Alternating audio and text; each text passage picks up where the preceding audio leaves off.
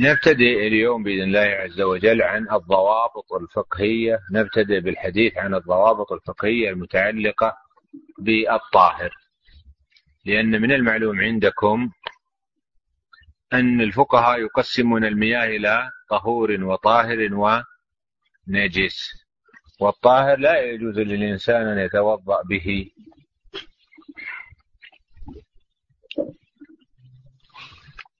طيب. الضابط الأول أن الماء الطهور إذا خالطه طاهر فغيره فإنه يسلبه الطهورية. رحمك الله بحيث يصبح الماء طاهرا إلا أنه غير مطهر.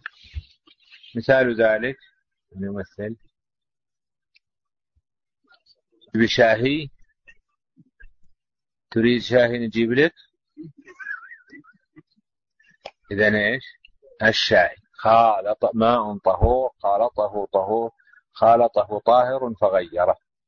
حينئذ يصبح طاهرا غير مطهر. نجيب لنا مثال آخر.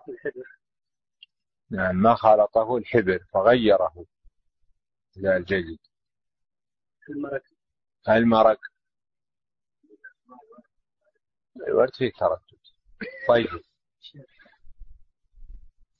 نعم. لماذا يقول المسيح التغير هذا إيش التغير؟ بعض أهل العلم قال بأن الماء يبقى على طهوريته إلا إذا خالطه طاهر فغير اسمه. لم يعد يسمى ماء بالإطلاق. ومن ثم ما خالطه مثل الزعفران. قد يكون المخالطة والتغيير يقول يسيرا. نحن نتكلم عن طهور خالطته نجاسة فغيرته ما لم تغير هذا ما نتكلم عنه. في قاعدة وضابط آخر.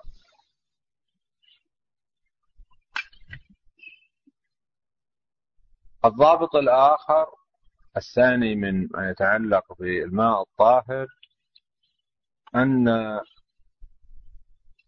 الماء غير المطلق الذي يقيد فإنه لا يصح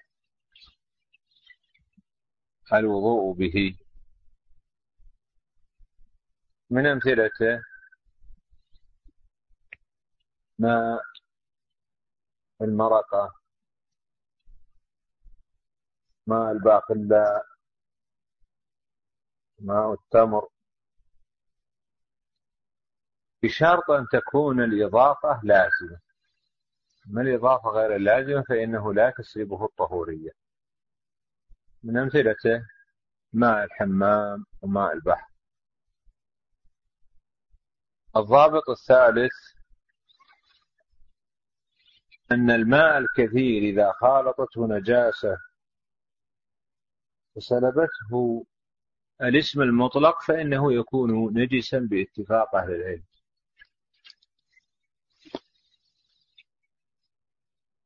ضابط آخر الماء المستعمل.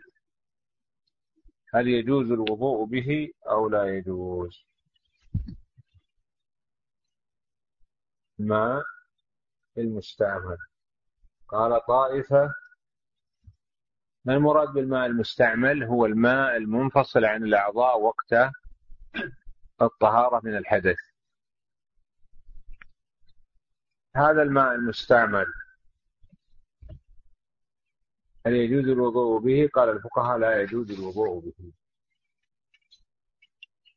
القاعدة الأخرى أن الطاهر إذا خالط الطهور فغيره أحد أوصافه الأساسية اللون أو الطعم أو الريح فإنه حينئذ يسلبه الطهورية لأنه لا يكون ماء مطلقا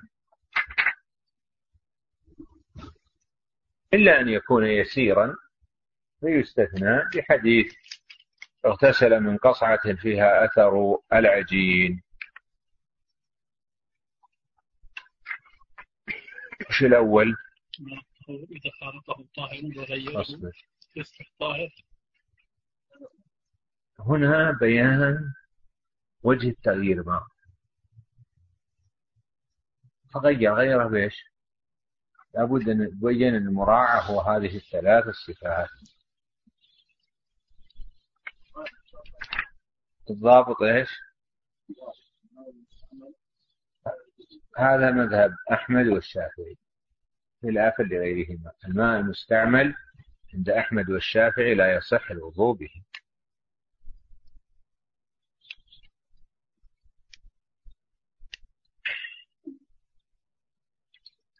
القاعدة التي بعدها الماء المستعمل في طهارة غير واجبة فإنه يبقى على طهوريته.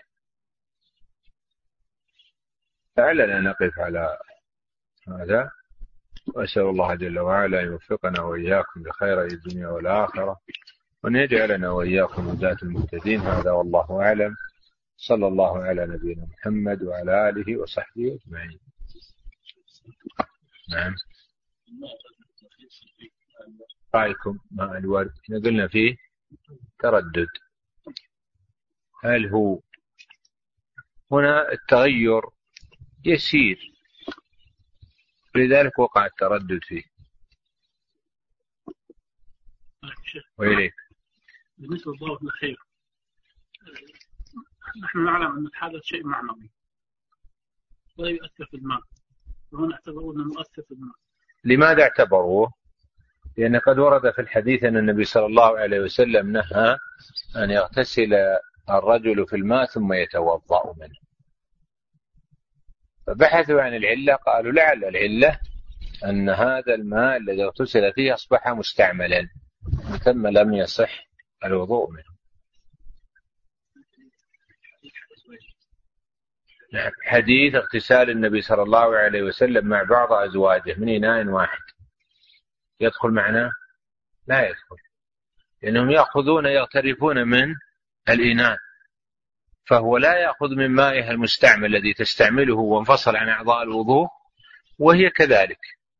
فلا يدخل في حديث في كلام المؤلف. نعم طهارة الواجبة ارتفع بها الحدث. ولذلك قالوا في هذا المعنى. نعم. مع قلة الماء هم لا يسرفون في الماء ولا ينزل من أعضائهم إلا قطرات يسيرة. ولذلك كان الواحد منهم يتوضأ بالمد. فالباقي المنفصل من الأعضاء يسير. على كل نحن هنا لا نقرر راجحا أو مرجوحا. نحن هنا نريد أن أن نتباحث في الضوابط الفقهية التي نظن أن الفقهاء لاحظوها في اجتهاداتهم وترجيحاتهم. إيش؟ رأيكم.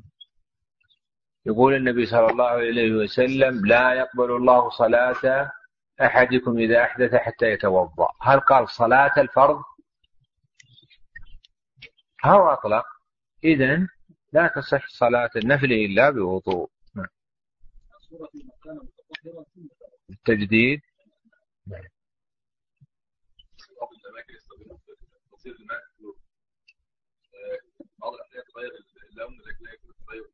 يسعى عن التغير بالكلور. التغير هنا. إيش رأيكم؟ في أي الصفات؟ لكن التغير يسير. كان التغير يسيرا حينئذ لا يدخل في هذا الحكم. نعم. الماء إيش؟ نعم. الذي يقيد نعم قال بشرط ان تكون الاضافه لازمه يصح الوضوء به. مثال ذلك ماء البئر. هنا أضيف. ولكن ليس لذاته تغير وإنما أمر منفصل ماء البحر مضاف.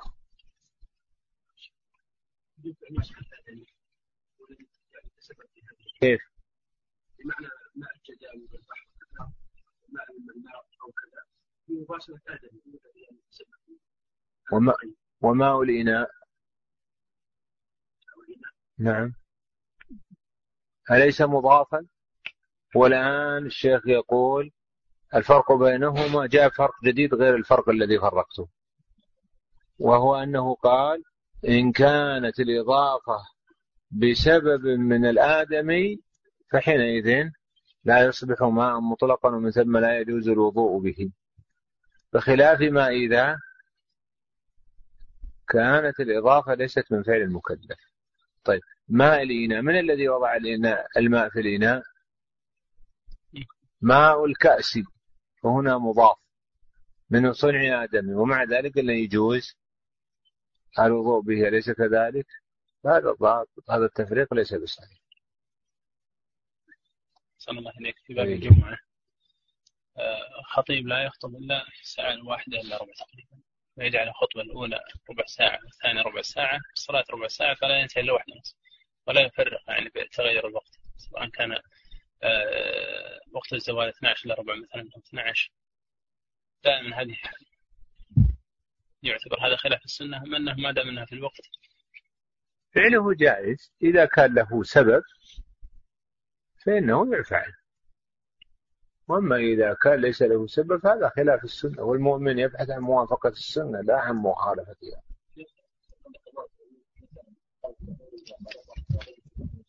خلنا نبدأ بالمحاضرة الدرس بعد. ان شاء الله لعلنا نقف على هذا. أسأل الله جل وعلا أن يوفقنا وإياكم لخير الدنيا والآخرة ويجعلنا وإياكم هداة مهتدين. هذا والله أعلم. صلى الله على نبينا محمد وعلى آله وصحبه أجمعين. في أمان الله يا أخواني.